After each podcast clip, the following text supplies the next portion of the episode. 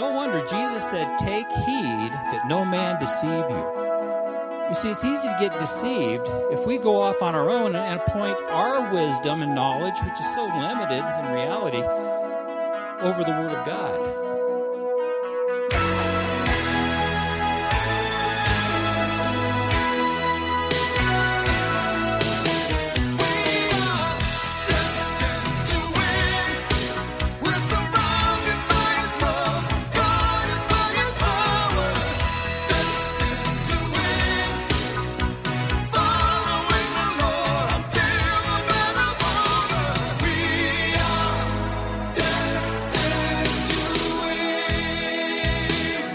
Welcome to the Destined to Win podcast with Pastor Tim Masters. Pastor Tim is the senior pastor of Victorious Life Christian Center in Flagstaff, Arizona, welcoming a guest speaker for this message. I'm Joe Hardy, inviting you to join us for worship services Sunday mornings at ten a.m. at the Flagstaff Middle School Complex. For more information on the ministries of Victorious Life Christian Center or to make a donation, visit us online at V L C C A Z dot org. That's V L C C A Z dot org. Now, with today's message, here's a word from our guest.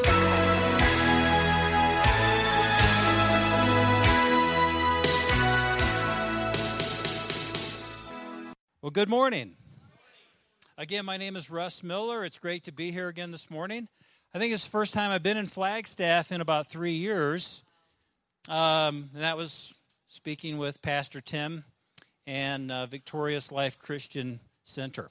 Um, actually, Tim uh, and there's one other fella, Carlos Mendez, with a, a church here that uh, they're actually the only two pastors in Flagstaff that'll let me share this information. Um, which is typical. It's not just Flagstaff, it's across the board. And I'm going to talk about that uh, this morning because this is the time. This is the time to start believing in the Jesus Christ found in the Bible. No other. The Jesus Christ who warned in the last days false Christ would mislead many. How do we keep from worshiping a false Christ? I mean, people that do so don't do it on purpose. They've just been fooled. How do we keep from being fooled? We read God's Word, and we accept God's Word. We believe in the Word of God. So that's what believers do. They believe. Seems like that message has been lost today. So we're going to talk about this today. Uh, think about this. Jesus said that Moses wrote of me. Do you think it was important to Jesus what Moses had to say? He said, Moses wrote of me. And through the inspiration of God, Moses is used to lay down the foundation of the gospel message in the first and the third chapters of the book of Genesis. Right at the very start, one of the first things, in fact, the first thing God does is he lays down the foundation for the gospel. You see, you have to have a solid foundation to build upon. The first thing they did when they built this structure, I guarantee you, was they laid the foundation. See, if you don't build on a solid foundation, your beliefs will eventually collapse. So you have to build on a solid foundation. That foundation is this. I call it the cost. That foundation starts out with God gave us a perfect creation. It was perfect. You know who the creator was, don't you? Jesus Christ. All things were made by the Word. The Word became flesh and dwelt among us. Jesus is first our creator. When you deny the creator, guess what you're doing? You see where I'm going? And I'm not here to attack anybody. I used to be a theistic evolutionist. That's a Christian who tries to blend evolution and death and suffering and millions of years into God's Word. Today we have gap theorists, theistic evolutionists, progressive creationists, day-age theorists. It's like, wow. Does anyone believe in the Jesus Christ found in the Bible who created in six days, rested on the seventh? That's the only Jesus found in the Word of God, my friends. So I'm here to exhort you and to give you reasons for the hope that is in your heart. The creation was perfect. God gave us a perfect creation. Hey, have you ever heard someone say something to the effect of, um, man, there's death and suffering everywhere. How can we have this loving God? Have you ever heard something along those lines? It's one of the most sought-after stumbling blocks that atheists use to undermine uh, young Christians' faith. Well, in fact, here's a, a letter to the editor from the Arizona Republic a ten-year-old girl was hit by a drunk driver and killed. And someone wrote, "Let the clergy explain what their so-called God's plan was for this poor child. This is proof positive there is no loving God." And millions of people stumble over this question and lose their faith. Millions upon millions. Charles Darwin is a perfect example. How do we have a world full of death and suffering yet have a, a loving God? Well, let's go back to the foundations. You see, God didn't give us a world full of death and suffering. God gave us a perfect creation with no death, no suffering, no pain, no tears, just like the new heaven will be in the nearing future. Well, what in the world happened to it? Well, Adam's original sin. You see, Adam's original sin brought on the curse that allowed death to enter, and there's the answer to how come we live in a world full of death and suffering, yet have a loving God. It's a pretty simple answer. In fact, if you leave here with nothing else today, know how to answer that question, because ninety-five percent of Christian adults can't answer that question today. Um, that original sin is much more important, though, from a Christian standpoint. See, Adam walked in the garden with God. Why, why don't we walk in the garden with God today? We see that original sin separated man from his loving Creator. And it was that separation caused by Adam's original sin that required Jesus' death on a cross to redeem those who believe in him with him for eternity in heaven. And that's the foundation of the gospel message. I call it the cost, the creation, original sin, separation, and the cross, the need for redemption. Now, Moses also told us through the inspiration of God that God has judged man's sin once already with a flood of waters that covered all the high hills under the whole heaven. Now, come on. I mean, come on. Let's be, we can be honest with ourselves today, right, Pastor? Okay. If there had really been a global flood, I mean, come on, wouldn't the evidence be overwhelming? There should be nothing to even talk about or argue about. I mean, I would think, if the Word of God were true, and there had been a global flood, the outer crust of the earth, you know, that we live on and walk on, would be made up of sedimentary layers of rock that had been laid out by, by water, that had been stratified out by the moving water. So you had all sandstone, all limestone, all shale, et cetera. I, I mean, if there was really a, a global flood. And I would think those layers stratified out by the moving water would be made up of, you know, full of billions of things that were drowned and buried so quickly in that year-long flood. Yeah, the flood lasted a year. That um, they wouldn't even have time to rot away or be eaten by scavengers. Well, what do we actually find today? Well, the uh, the outer crust of the earth averages a mile deep of sedimentary layers of rock stratified out by moving water full of billions of dead things that we call fossils. Exactly what would be there if the Word of God was true. And the Word of God is true. Word for word and cover to cover. This is actually the whole linchpin in the war of worldviews, whether or not there was a global flood. And most Christians don't even give it a second thought. I'll, I'll show you why here in a few moments. But moving on, Jesus said, if you don't believe Moses' writings, how are you going to believe my words? And because of the teaching of billions of years leading to Darwinian evolution, two religious beliefs, not millions, billions have rejected Jesus around the world.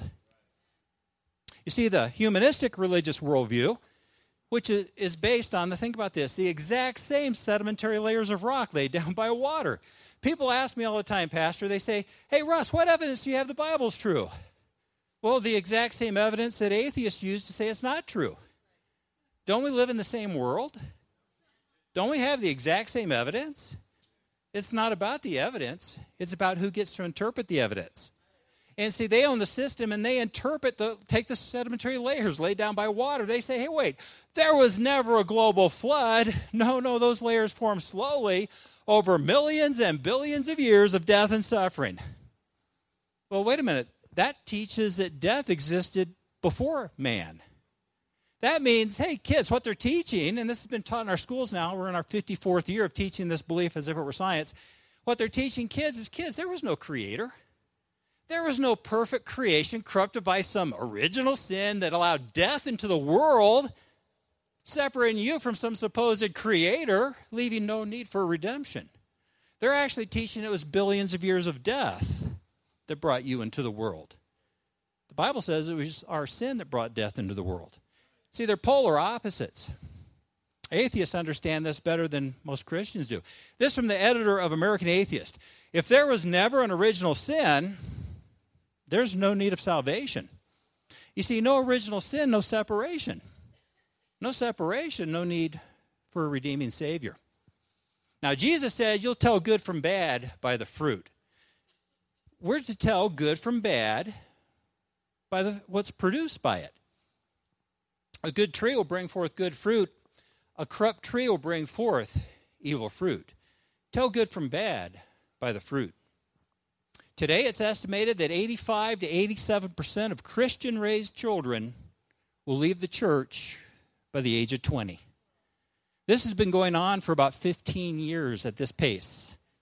It's the reason churches are getting grayer and grayer. I speak in a lot of them. Well, not all of them, but most of them. No wonder Jesus said, take heed that no man deceive you. You see, it's easy to get deceived if we go off on our own and appoint our wisdom and knowledge, which is so limited in reality, over the Word of God, who has infinite knowledge. Now, see, for the past seven, oh, fifty-four years, we've officially taught our kids, anyone under the age of eighty has been taught this as science, that evidence certifies planet Earth is more than four billion years old. I mean, how can you argue with it if it's proven and certified, right? They're saying billions of years of death brought you along. Well, just in case those old Earth beliefs aren't quite as certified, as they say, I want to show you in the next few minutes where those old Earths are, how they're derived. And when you see this, you're going to realize the truth of God's Word, how He trumps false science, as Pastor Tim was talking about. Going back to this, since this is all anyone's taught, it's what, it's what most people believe. Doesn't mean it's true, it's just that's all they've been taught. Um, I want to show you how hard it is to get over something you've been taught to do, even when the evidence is obvious and, and right in front of you. I want you guys to uh, participate with me on this. You're just going to talk out loud to yourself, but everyone will be doing it. But look at this visual and say the color, not the word. Go ahead. Yellow, blue, black. Try it. Say the color, though, not the word. Yellow, blue, black, orange. Chartreuse. Oh, wait a minute. Now, why is that? Why do you really, really have to concentrate to do that? Why is that hard to do? Because you've been taught to read the word, not say the color. So once you've been taught to see something one way, it's very hard to see it any other way. But operational science, which I call real science, is knowledge derived from the study of the evidence. Now, real science is a Christian's best friend. You know, I spoke in some public high schools up in Oregon last year, and I'd always start out, boy, the kids would just be glaring at me. And I'd start out by saying, hey, um, of the two hundred or so branches of modern science, how many do you think were started by Christians in order to study God's creation? None. Try over eighty-five percent. Almost all branches of modern science were started by Christians. We thought we had an intelligent creator. He put laws and mathematical uh, probabilities in place to govern his creation. That's what started modern science. It's been undermined over the last one hundred fifty years by secularists, et cetera. But the Bible says, prove all things, hold fast that which is good. Have you ever heard someone say, oh, we're not supposed to prove the Bible? Well, that's not what the Bible says. You see, God wants you proving things. His word is true. And real science is on your side, despite all the propaganda and false science out there. You've probably heard of carbon dating, one of the more popular, the isotope dating methods. It's used on organic remains. They measure the amount of carbon fourteen in items. Now, carbon fourteen is manufactured in the atmosphere, and during the process of photosynthesis, plants breathe in C O two that contains trace amounts of carbon fourteen, C fourteen. Now, when a plant or an animal dies, or I should say when an animal eats a plant, it gets C fourteen in them. When we breathe, we get C fourteen. All of us have trace amounts of carbon fourteen in us. Now, when a plant or an animal dies, it stops eating and breathing, or at least that's always been uh, my observation, Pastor. Um, so the carbon fourteen, we stop taking it in, and it starts decaying. It decays away over time. The few scientists that actually, remember, there's two hundred branches of science. People say, well, well, doesn't doesn't science prove Darwinism? If you go to a, a scientist in almost any branch other than biology, they're so biased. I'm going to explain the issue there. If you say, hey, what evidence do you have of Darwinism? They'll say, we don't have any. The other one hundred ninety-nine have it. So he gets the next one. What evidence do you have? Well, we don't have any. The other one hundred ninety-nine have it. You'll go around the entire circle. Nobody has any evidence that ever took place. I'll show you why it's scientifically impossible in a minute. And but they think everybody else has the proof. No. But think about this. The C fourteen in items decays away, and it should be gone in less than eighty thousand years in measurable amounts, okay? So, therefore, the less amount of C fourteen in an item, the older it dates. I mean, that makes sense, right? But since it'll be gone in less than eighty thousand years, they can't date anything but a few thousand years at the most. Okay? Does that make sense? So, it's been proven not to be reliable, though, because they compare it to the amount in the atmosphere from what's in the item in the ground, but the amount in the atmosphere keeps changing. It's going up and down, extremely large changes. So there's no nothing to compare it to, so it can't get good dates. In fact, they this from Science uh, magazine. They dated living penguins eight thousand years old. Living snails dated twenty-seven thousand years old. Oh, come on, a snail couldn't last that long for someone accidentally stepped on it, right? This from the Anthropological Journal of Canada. The uh, troubles of carbon dating are undeniably deep and serious. Half of the dates are rejected. They're thrown out. There are gross discrepancies and accepted dates. You know, the published dates you get to see? They're actually selected dates. Wait a minute.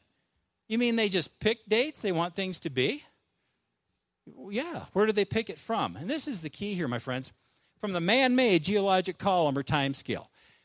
The isotope dating methods get wild dates. They have to get a date that will match the column. This is really where old Earth beliefs come from. And this is going to become very uh, important here in just a moment. So follow me on this. This was invented in the early eighteen hundreds, just after George Washington passed away, when a modern weapon was a musket. Modern transportation was a new saddle. They, they made up this drawing of twelve primary layers, and they gave each layer a name, assigned an age to it, and assigned what they call index fossils to them. The index fossils are the key here. The index fossils supposedly went extinct while that layer was forming. So it wouldn't be found in the newer layers above because it was already what? Extinct, right? So they assigned ages to the fossils and to the layers. Let me ask you a question. Where did they get the ages two hundred years ago? They made them up. Where else could they have got them from? So they made up the ages. So, in fact, this uh, this textbook tells kids on page three hundred six, we date the rock layer by the fossils found in it. Okay, fair enough. But where do they get the age of the fossils? It says on page three hundred seven, we date the fossils by the rock layer they're found in. We date the rock by the fossil and the fossil by the rock. It's a total circular argument, and this is where the old Earth beliefs come from. For instance, the uh, index fossils. Any layer found with an index fossil, like the lobe finned fish, which they said was extinct three hundred twenty-five million years.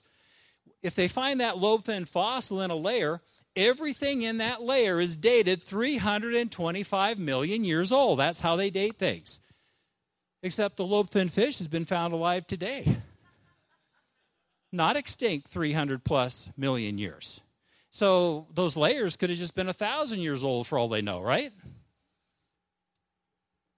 And I like to uh, be as fair as possible. Although schools only give this humanistic, you know, side of the story, I like to give both sides. I mean, you know, I say that fish living today refutes the old Earth dating methods that put death before Adam. But you can look at the exact same evidence and so say, no, it just proves that scuba diver is three hundred twenty-five million years old. You'll have to decide for yourself which one you want to believe. I think it's relatively obvious. But here's a problem for the uh, geologic timescale and the old, old Earth beliefs. Those index fossils keep showing up alive today. They're showing up alive today by the dozens. It completely blows their older dating methods out of the water. In fact, they have a scientific classification for the living index fossils now. There's so many of them. They call them Lazarus taxon because they've risen from the dead. My friends, they never were extinct. We just hadn't discovered them yet. So I hope I made it clear the geologic column is, bay, is where the old Earth beliefs are really derived from. because it's important to understand it's only found in the correct order of the twelve primary layers with the corresponding index fossils in the right order, two places in the entire world that I know of: school textbooks and museum displays. It has never been found in that order in the natural world. Even the old Earth faithful claim it's only found in one half of one percent of the Earth's surface. And I've checked out twenty such locations they claim, and it's none of the places they told me about. So I've never seen it. No one's ever seen it in the real world. In fact, this from American Journal of Science: radiometric dating would not have been feasible. It wouldn't work if the geologic column had not been there first, because they picked the date from the column. That's where the dates come from. Yet this textbook tells kids Earth has changed much in four and a half billion years. Say the color, not the word. Hmm, interesting. You know, the kingdom of heaven is like to leaven, which a woman took and hid in three measures of meal till the whole was leavened. You see, a pinch of compromise with secular and atheist beliefs can cause you to invent an entire different theology, a different gospel. The, the Bible warns us. Jesus warned us in Matthew to beware of, you know, false Christs and false gospels. We're warned repeatedly about this. Yet today, ninety percent of accredited Christian colleges and seminaries teach some form of an old Earth belief that put death before Adam. Oh, this has been going on for fifty-plus years, and it's filled the church with leaders who have compromised on these issues. Usually folks love our messages and our information, cause their faith to skyrocket.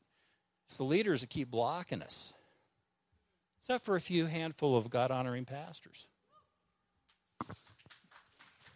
See, today, now since these old Earth beliefs were invented about two hundred years ago, they're, they're a relatively new invention. The first thing Christians came up with was the gap theory, trying to, trying to, trying to put that millions of years between Genesis one one and one two. And that has a different creation that Satan and his minions messed up. God, God destroyed it. And then they pick up with Genesis one, verse two. And they have the creation that God calls very good, but he left it full of Satan and his minions. He destroyed the other one because of Satan and his minions, makes a new one and leaves it full of Satan and his minions. That just doesn't make any sense. Progressive creation, theistic evolution, all trying to put millions of years of death and suffering into the Word of God. Here's an email I got. I get a lot of these. It says, I'm a pastor and hold a degree in physics. What gives you the right to go around telling people your uneducated opinion the Bible's creation and flood stories are true? God. I mean, really, come on now. Yeah, you see, the problem is he has taken the secular and atheist interpretation of the world as science. And it, another problem that we, we all have this, we all can do this, is we try to lock God in by what nature is capable of doing. Well, nature can only do this, so that's all God can do. Oh, no, my friends. God made nature during his six-day creation. Nature is nothing to God. He made God at his spoken word in an instant. He is not locked in to what nature can do. If I had some Play-Doh up here and made a little bowl, would that mean the only thing I can do is make that little bowl? No, God's not locked in by his creation. And the problem with the seminaries and colleges teaching this is that, one, think, think about this on a timeline, okay? The timeline is in the beginning God created. First five words of the Bible. Jesus Christ says man was made male and female since the beginning. And the biblical message is man's sin corrupted a perfect creation, allowing death to enter, separating us from God, requiring our redemption through our Lord and Savior, Jesus Christ. Once you've taught death existed before Adam, you can't teach Adam's sin brought in death, separating us from God. Do you see that? The foundations have been destroyed. They've been undermined. I speak in church. I had pastors all the time come up to me and say, I never even thought of what death before Adam did to the gospel. It undermines it. Undermines the faith of billions of people. You tell good from bad by the fruit. The Bible's such an awesome book. Now, I talk about science a lot and show people how they can believe the Word of God despite the false science out there. But really the best proof of God's Word are the prophecies. And so when I get someone past the hurdle of the science, I take them to the prophecies. You know, the, the Bible is the only book in the history of the world to live on its ability to correctly predict the future. Hundreds of prophecies have been made that have already come true. The handful left shaping up right before our eyes today. Pastor Tim referred to this earlier. It's a very exciting time to live. If it wasn't for the Bible, it would be a very frustrating time to live, right? I get frustrated by some of these things, and I think, oh, wait a minute, but isn't that what the Word of God says? I think, well, praise God that we have the Word of God. You know, one of the one of the great prophecies in the New Testament is found in Second Peter three. Think about this. It's to, we're told there'll come in the last days scoffers. You guys see a scoffer? I see him all the time. I was out with Pastor Tim a little while ago, and some guy came up to me and said, I won't believe the Bible unless you can scientifically prove it's true. Boy, before I could react, Pastor Tim jumped up and grabbed the guy in a headlock, started twisting his nose back and forth. And the guy's nose started bleeding, and he let the guy go, and he said, Pastor Tim, why did you do that to my nose? He said, well, son, you wanted to, some scientific proof the Bible's true, and in Proverbs we're told the wringing of the nose will bringeth forth blood. So,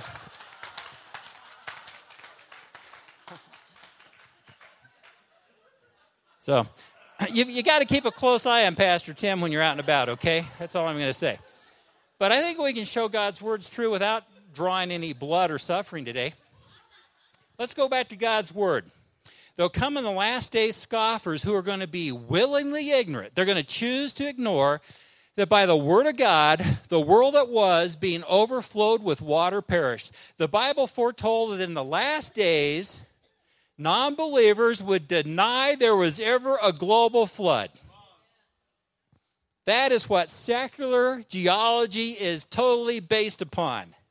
The denial of the global flood, believing those layers formed slowly over millions of years, not quickly in a global flood. A global flood explains how the layers form quickly, wiping out every old earth belief, including Darwinism, theistic evolution, progressive creation, gap theories, every belief that puts death before Adam. That's the reason they deny the global flood, and that's what secular geology is based upon today. Here's another email. As a Christian with a college degree, I'm utterly embarrassed by the garbage you spew out of your mouth. Science proves there was never a global flood and death existed long before man. To believe anything else is delusional. Delusional to believe the Word of God? That fellow should have been here today. Now, see, I, I get a lot of flack like that, but my, I'm actually trying to evangelize Christians. See, I used to go to N A U. Oh, we, I had, we had N A U. My wife and I had N A U on its knees back in two thousand six. We spoke there fourteen times, rented Klein Auditorium. It was packed full, standing room only. Every time we had did the hour-long message, an hour-long Q and A, the professors had nothing left. They had given all their kids extra credit, come there and harass us and ask questions and, and try to deny the Word of God. And we stood there and we answered and answered and answered. And at the end of that time, at the end of two thousand six, they had nothing left. The Christian pastors could have come in and proclaimed the Word of God. Instead, they all lined up behind the atheist, radical homosexual professor who hates Christians and built him back up. And turned and attacked me for having the audacity to come on their college campus and challenge what they were being taught. Hmm. In fact, that professor the next year started an anti-Christian course attacking me and biblical creation. They ran for at least four years at N A U. I don't know if they still run it or not. But think about this. Belief in the age of the earth. And I mention that because this is a very serious problem inside of today's church. And it's a, it's a, it's an issue we would win if we would open up our eyes and just look at the biblical side of things. You see, your belief in the age of the earth, whether you know this or not, and I hope after this morning you'll realize this, your belief in the age of the earth isn't based on isotope dating methods. It's on. It's based on whether those strata layers formed over millions of years of death and suffering or quickly during a global flood. Oh, and I mentioned the carbon fourteen. The C fourteen would decay away in less than eighty thousand years. Think about this. Recent scientific testing, Real Science, the believer's best friend, has found all fossil-bearing layers down to the bottom of the Cambrian that we're told is six hundred million years old uh, still have carbon fourteen in them. That would be gone in just a few thousand years. Oh, and better yet, it's in the same range of amount from the top layer all the way through the bottom, which means what? They had to form in the same event. only a global flood can explain that. Did you know that never has an oil deposit or a natural gas deposit been found that doesn't still have carbon fourteen in them that would be gone in just a few thousand years? Do you know that in the last uh, fifteen years, more than fifty non-fossilized dinosaur bones have been found that still have blood cells, amino acids, D N A, and soft, flexible tissues in them? Did you know that? They carbon dated some last year, had lots of carbon fourteen in them. They can only be a few thousand years old. You see all the sedimentary layers laid down by water in which they're found, they were laid down by water. See, only a global flood can explain this. And a global flood wipes out every old earth belief. See, if there was a global flood, it doesn't just wipe out old earth beliefs, it wipes out Darwinism, which is based on old earth beliefs. And if you have issues with the age of the earth still, because I have only covered a, a handful of things here, I cover it much more in our Old Earth Global Flood in my book, The Cost, including uh, the Ice Age, Pangea, Continental Drift, Coal Layer Formation, et cetera. So all these things that uh, secularists say we can't get over, we can get over in a matter of seconds, given the opportunity. You know, the Bible, again, back to those prophecies. Now, this was given to the ancient Israelites, but they were told people would turn their back on God, saying that a stone had brought them forth. People are going to say they came from a stone. Well, you know, today in the in, in in our day and age, I mean, we would never let anyone convince us we came from a stone, right? Because we're way too smart for that, right? Let's go to the modern textbooks. Kids, Earth is thought, believed, to have formed four and a half billion years ago. It started out as a big ball of hot rock, and oceans formed as it rained on the stone for millions of years. They're teaching our kids that we evolved from a rock. I have people come up to me all the time, and then they'll say, oh, you Christians believe your invisible God created you. I always look them right back in the eye and say, you, you believe we came from a wet rock. You should try it. It takes the wind right out of their sails. They, this is what they'll do. They'll stutter backwards and regroup. We don't believe that. You're trying to make fun of our position. Oh, no, no, I'm not trying to make fun of your position, but you believe in the Big Bang, right? And they'll say, yes, don't get into which one. We're on our fourth version. You believe in the Big Bang, next to nothing blew up and formed everything, right? Yeah. And it formed this big rock, right? That's the earth today, right? Yeah. And it rained on that wet, sterile rock for millions of years, right? Where do you think we came from? And they'll go, wow, I do think we came from a wet rock. And you've just prepared the soil to plant the seed because they didn't realize what a ridiculous belief that is. Because they've been told it's science.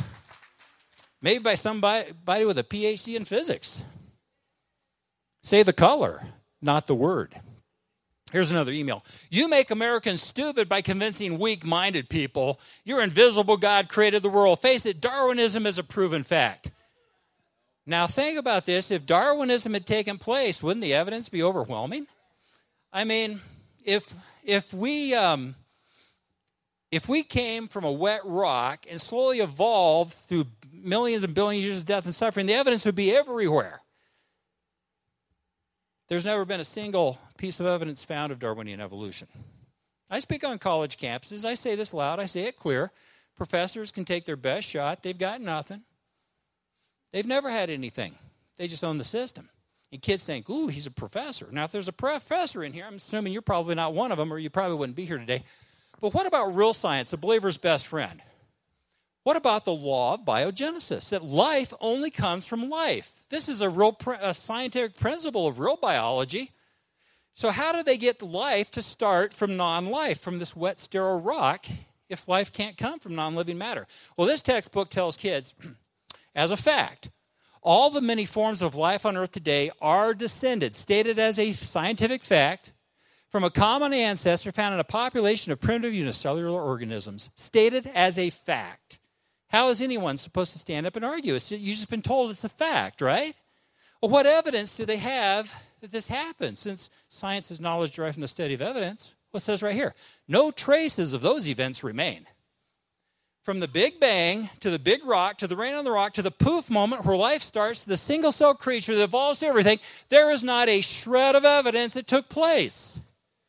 And p- kids are being taught this is science, and that's why they're losing their faith. They think they've been lied to, and they think science has refuted the Word of God when real science is still our best friend. We just don't own the system. And real science is knowledge derived from the study of that evidence. So at the uh, N A U course, Attacking Me and Creation, they used the book by the uh, president of the National Center of Science Education, who is one of the world's most outspoken atheists. That's her bias. So I thought, well, let's go to the, this book used at N A U to attack Christianity, and let's see how they explain how life started without God. And on page twenty-six, it says the origin of life was not a sudden event, but a continuum of events with, well, uh, a lot of iffy stuff in the middle. That is the modern college scientific explanation of how life came about without God. It happened, but we just lost it in the iffy stuff. This former uh, Harvard professor and Nobel Prize winner stated, modern bio- biologists, having reviewed the downfall of spontaneous generation, that's poof, life starting on its own, yet unwilling to accept creation, are left with nothing. They've got nothing, but they own the system. They say, well, if you had the raw material to form life and given enough time, the magic ingredient, and a source of energy, life and tremendous design complexity would come about on its own. Well, we can't get life to start from non-life, even in laboratories. It's way too complex. So man can't make life start. But let's just say we had the raw material to, to form a building. Let's say we had the brick and mortar to form a building. And for time, we gave them a billion years. And for a source of energy, we haul it up to the top of a five-story building, and once per second for a billion years, we push off this pile of brick and mortar. After a billion years, how many beautiful brick structures do we get? We get this every time, right? You take that same pile of brick and mortar, throw in some human intelligence, you'll get a beautiful brick structure every time.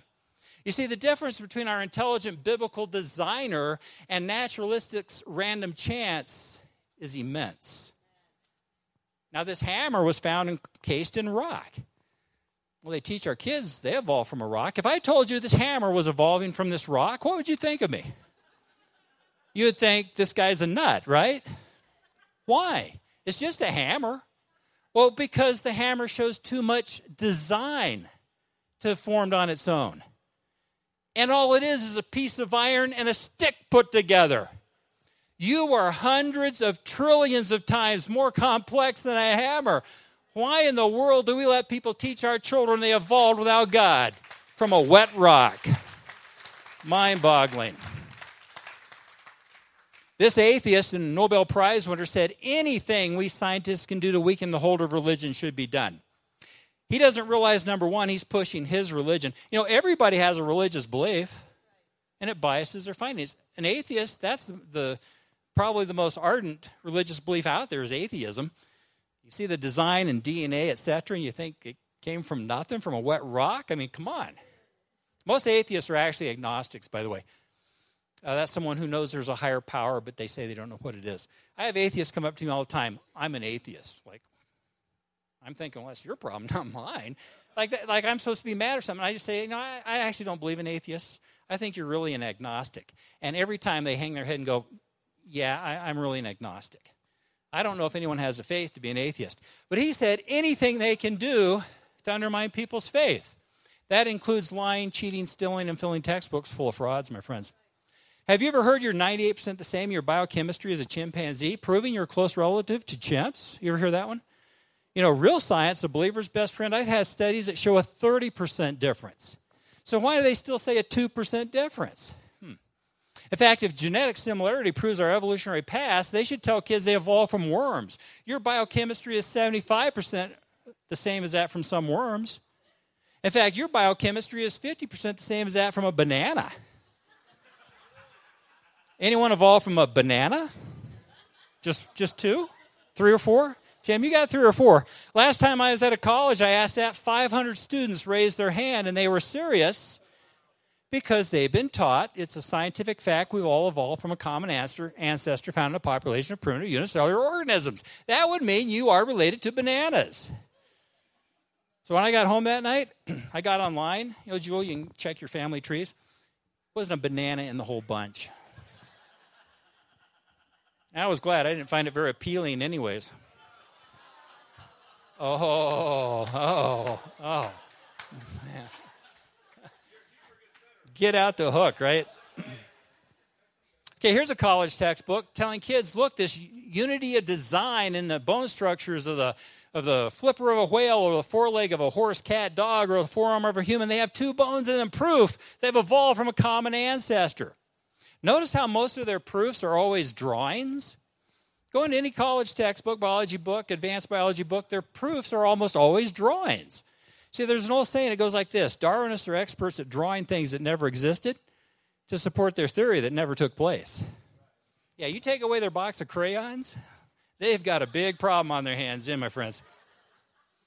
But couldn't you say they have similar bone structure because they have the same designer? Yeah, I drive a Ford pickup truck. My next-door neighbor has a Ford van. Their dashboards are identical. And it's not because they evolved from a moped. It's because they had the same designer, right? Similarities. Hey, kids, especially kids in high school and or college, remember, any argument of similarities proving evolution is a better argument. They have the same biblical designer. Keep that in mind. Biochemistry, bone structure, it does not matter. Now, see, the word evolution has many meanings, and this confuses people. Darwinists love this. Uh, if, if you try to nail down a college biology professor to de- to define the word evolution, they will refuse to do it. Why won't they define the word evolution? I mean, in real science, we break things down to the millionth of a degree, right? Why won't they define the word? Well, because if they did, they would have to, everyone would see there's no evidence of Darwinian-style evolution. You can call it different things. For the, for the purpose of discussion, we'll define Darwinian evolution, one kind changing into another kind, given the magic ingredient of billions of years, as macroevolution. There has never been an example of Darwinian macroevolution found that will hold up to scientific scrutiny. Real science, a believer's best friend. Now, microevolution is biblical, and it's all that is ever seen. It's better to get the word evolution out of there because Darwinists use it to confuse people and mislead people. These micro adaptations. You know, you can go to the pound and get a pair of dogs, start breeding dogs together, and take traits among the puppies. If you start out with mutts that have the widest gene pool, you breed dogs for one hundred years, you might come up with every type of dog in the world today. That's just micro changes, dogs bringing forth dogs after their kind. How many examples of non-dogs would you get? Cats, porpoises, pumpkins, whales? Zero. That would be Darwinian macro change. Now, so it's a scientific fact kinds only bring forth after their kind. Why is it vital for Christians to understand that it's a scientific fact that kinds only bring forth after their kind? Because ten times in the book of Genesis, we're told plants or animals will bring forth after their kind. And today, in the year two thousand seventeen, the only thing that has ever been observed is that kinds only bring forth after their kind. Here's a science, um, for example, Noah didn't have to take all three hundred fifty types of dogs on board the ark. He only had to bring a pair that had the full canine gene pool, and they brought forth dogs when they got off the ark. There's a scientific principle here. It's called gene depletion. These adaptations are caused by the, you start out with the parent's gene pool. The adaptations are caused by the recombination of that information or loss, gene depletion. It's what breeders use. If you want to breed uh, purebred yellow labs, you breed dogs with traits that breed out, lose the other information until you get a purebred. Purebreds have the weakest gene pools. So they now teach neo-Darwinism. It's based on three false assumptions, that mutations create the new and beneficial genetic information. That's where the information comes from. Then natural selection makes the mutant take over the gene pool, given the magic ingredient, millions of years of time. Given enough time, they say we overcame the law of biogenesis and mutated our way to everything on earth, including what they consider to be the ultimate mutation, which would be you and I. Hey, if you want to believe you're the ultimate mutation, that is your choice. I say we were made in the image of God, just like the Word of God has to say. Oh, here's a big problem for uh, for uh, neo-Darwinism. After millions of scientific experiments, we find that the mutations are also caused by gene depletion, the sorting or loss of the starting information. Now, this book's, you know, natural selection. I call that God's Q A program. If things kept losing genetic information, everything would go extinct in about fifteen hundred years. What keeps everything from going extinct? Well, things lose too much genetic information, they die off. That's what we call natural selection. There's not a selector there, they just die off. That's God's Q A program. Keeps his creation strong. Yet this book tells kids how natural selection causes evolution, talking about Darwinism. It would actually prevent it, if anything. But here's how, for fifteen years now, I've been showing folks how to scientifically destroy Darwinism in four seconds flat. Start, although they teach to the P H D level, mutations in natural selection lead to neo-Darwinism and get rid of God. In real science, a believer's best friend, we find that gene depletion plus selection makes Darwinism impossible. Well, that was three seconds. Yeah, try it. Gene depletion plus natural selection makes Darwinism impossible. I, I say four seconds, it's really only three seconds. I'm just trying to be generous. You might be thinking, well, come on, Russ, what about the ape men? We've all been shown the ape men. You know, the closest link, the hominids between ape and man. Here's a new textbook showing kids, humans related to all sorts of things like jellyfish and worms with a nice red line. What more for proof could you want than a nice red line? How about some fossil evidence? Let's look at some of the famous hominids that have misled billions. Piltdown Man was the messiah of evolution from about nineteen ten until the mid nineteen fifties. It misled not millions, billions of people around the globe. And then finally in the mid fifties, it was discovered these jokers took the skull cap of a human, the jawbone from an orangutan, filed them down so they fit together, acid-treated both sides, buried them in a rock quarry in Piltdown, England, waited two years, came along and dug up Piltdown Man and spent the rest of their lives as world-renowned evolutionists. Speaking on any college campus they wanted to, on a total fraud, misled billions of people. So many people, we eventually kicked creation and prayer out of our schools fifty years ago. How's that been working out for us? Hmm. Nebraska Man was used as proof for Darwinism. All they found was a piece of a broken tooth. Then they reconstructed Nebraska Man, his family, the tools they would have worked with for, from a piece of a broken tooth. Then it was later proven that tooth came from an extinct pig. There's a real Nebraska Man right there. So Lucy's been the messiah now for evolution for the last forty years, even though when they found it, they knew it was an ape, stood about three and a half feet tall. But they said, well, the knee is slightly bigger than a normal ape's knee, proving it's, it's becoming a human. If you took the knee joint of everybody in this room, they'd be different sizes. That doesn't prove anything. They say, well, the, the, the thigh bone, the femur, angled down to the knee. In humans, we have angled thigh bones. They forgot to mention all tree-dwelling apes have angled femurs. And the knee in question was found over a mile away and two hundred thirty feet deeper in the strata layer. Yeah, if that was Lucy's knee, I want to see the airplane that hit that monkey. Must have been going about seven hundred miles an hour right through the treetops. This from thirty years ago, anatomists have concluded these are not a missing link between ape and man, and they did not walk upright like a human. They hunched over, drug their knuckles on the ground. Yet here's a modern textbook showing Lucy walking upright like a human being and evidently talking on a cell phone. Pure fraud. You know, I always say this. Well, look, so the last one I'll look at here, Tomei Man, he's now one of the new ones. They said he's older than any hominid ever known, but when they found it in two thousand two, Nature magazine said, this is just an ape. Look at the skull. Does that look like a human or an ape? It's like a gorilla, doesn't it? Science News said in two thousand two, it, it's not an ape. It has apes, I mean, a human. It had ape's teeth. It didn't walk upright. It's just an ape. So they wait a few years and put it in the textbooks and tell kids this is our closest link. In case you say it's me saying they... that they've got no evidence. They've actually got a key theory to Darwinism that explains why they've got no evidence. It's called punctuated equilibrium. If you ask a professor, why is there no fossil evidence? Punctuated equilibrium, don't you know anything? What that means is evolution happened in a quick spurt of time and then a long period with no evolution. They call it stasis.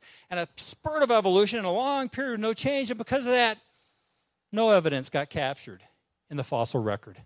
They've got a theory to explain why they've got what? No evidence. I thought science was knowledge derived from the study of the evidence.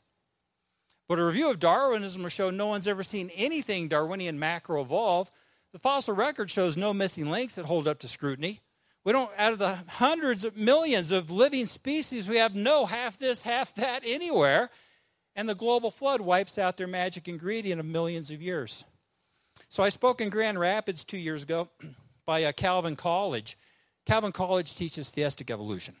So they sent fifty of their science honor students to my message to harass me in a loving Christian way, I'm sure.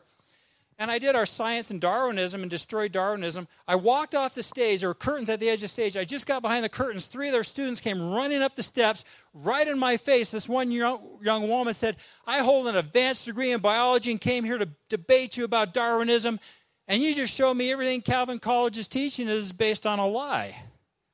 I said, well, praise God. Go back and tell Calvin College to start standing on the truth of God and His Word. Well, evidently they didn't do that, because last year Calvin College professors came out and announced publicly there was never an Adam or an Eve. Oh, this is a growing trend in Christian seminaries. Here's why they say that. Think about it again on the timeline. If you're teaching that millions of years of death brought us into the world, theistic evolution, progressive creation, gap theories, you can't teach Adam's sin brought in death, separating us from God, recurring our redemption. They figured that out probably because they, my message there, and they realized, well, we've got to either humble ourselves to God's word or, oh, hey, we'll just get rid of Adam and Eve. You see, when you start compromising God's word, you have left the truth. You're on a slippery slope. And I crushed Darwinism in our Science and Darwinism. But, um, you know, Jesus tells us, behold, a, a sower that went to sow seed, the word of God. He, he haphazardly spread the seed. Now, don't mis- misunderstand me. We are always correct to spread the seed. God will use it where He chooses. But I think there's a lesson here.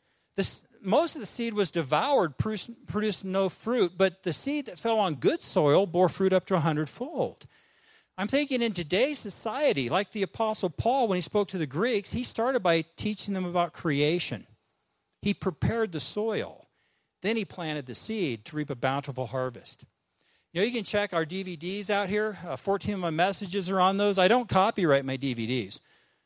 I, I encourage people, if you get my D V Ds, make a million copies. We have people, that's their whole ministry, giving out copies of our D V Ds around the nation. My book, The Cost, covers a lot of good stuff. I'm going to speed up here just to uh, move ahead. You can check those out uh, outside. I had a, a pastor who was a gap theorist read this book and called me and said, I, I read your book on a cross-country flight. I took off after thirty years of teaching the gap theory. I took off as a gap theorist and landed in Phoenix as a Bible-believing creationist. And we've got some neat things for kids out there, too. And our rim and raft trips, uh, Pastor Tim and I are talking about trying to do another one. We'll talk about it more. But we did one together. Uh, how many of you have been to Grand Canyon? What did you think when you saw, first realized where the creation rock was from at the end of day six? Wasn't that awesome? Well, nobody showed that to you. Hey, you know, they teach it formed over millions of years, right? You know, it, it's a mile from the rim down to the river. That's a lot of strata layers laid down by water. You know what they won't tell you at Grand Canyon? It used to be a mile and a half of layers above today's rim. And I can show you proof. In fact, right behind my head in this picture, there's a nine hundred foot butte, a remnant above the rim of the mile and a half that used to be there. I'm pointing to a two thousand foot cliff north of there. It's called the Grand Staircase, where they picked that up. But let me end with this from the book of John. In the beginning was the Word, and all things were made by Him. The Word of God is our Creator. The Creator is the Word of God. And the Word, our Creator, was made flesh and dwelt among us. Our Creator, the Word of God, is our Lord and Savior, Jesus Christ. But Jesus also called Himself the bread of life. So He's the Word, the Creator, and the bread of life. But when tempted by Satan, He told Satan, man shall not live by bread alone, but by every word from the mouth of God. And my friends, that means word for word and cover to cover. And that includes that the Word is our Creator. That includes that our Creator judged man's sin with a flood that covered all the high hills under the whole heavens. And it includes that the Word became flesh and dwelt among us, so He could live a sinless life and die on that cross in our place. His shed blood covering our sins. It includes that that Word defeated death by rising again the third day, and that that Word has now ascended and sits on the right hand of the Father as our intercessor, and He's coming back, and He's coming back soon. And we better be ready for it. Pastor Tim, God bless you guys. Come on, put your hands together, church.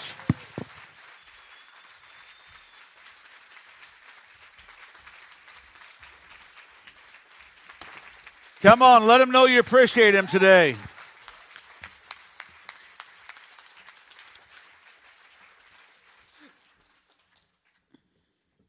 Worship team is going to come back and join us, and we're going to have the ushers come forward. We're going to receive an offering for Russ's ministry.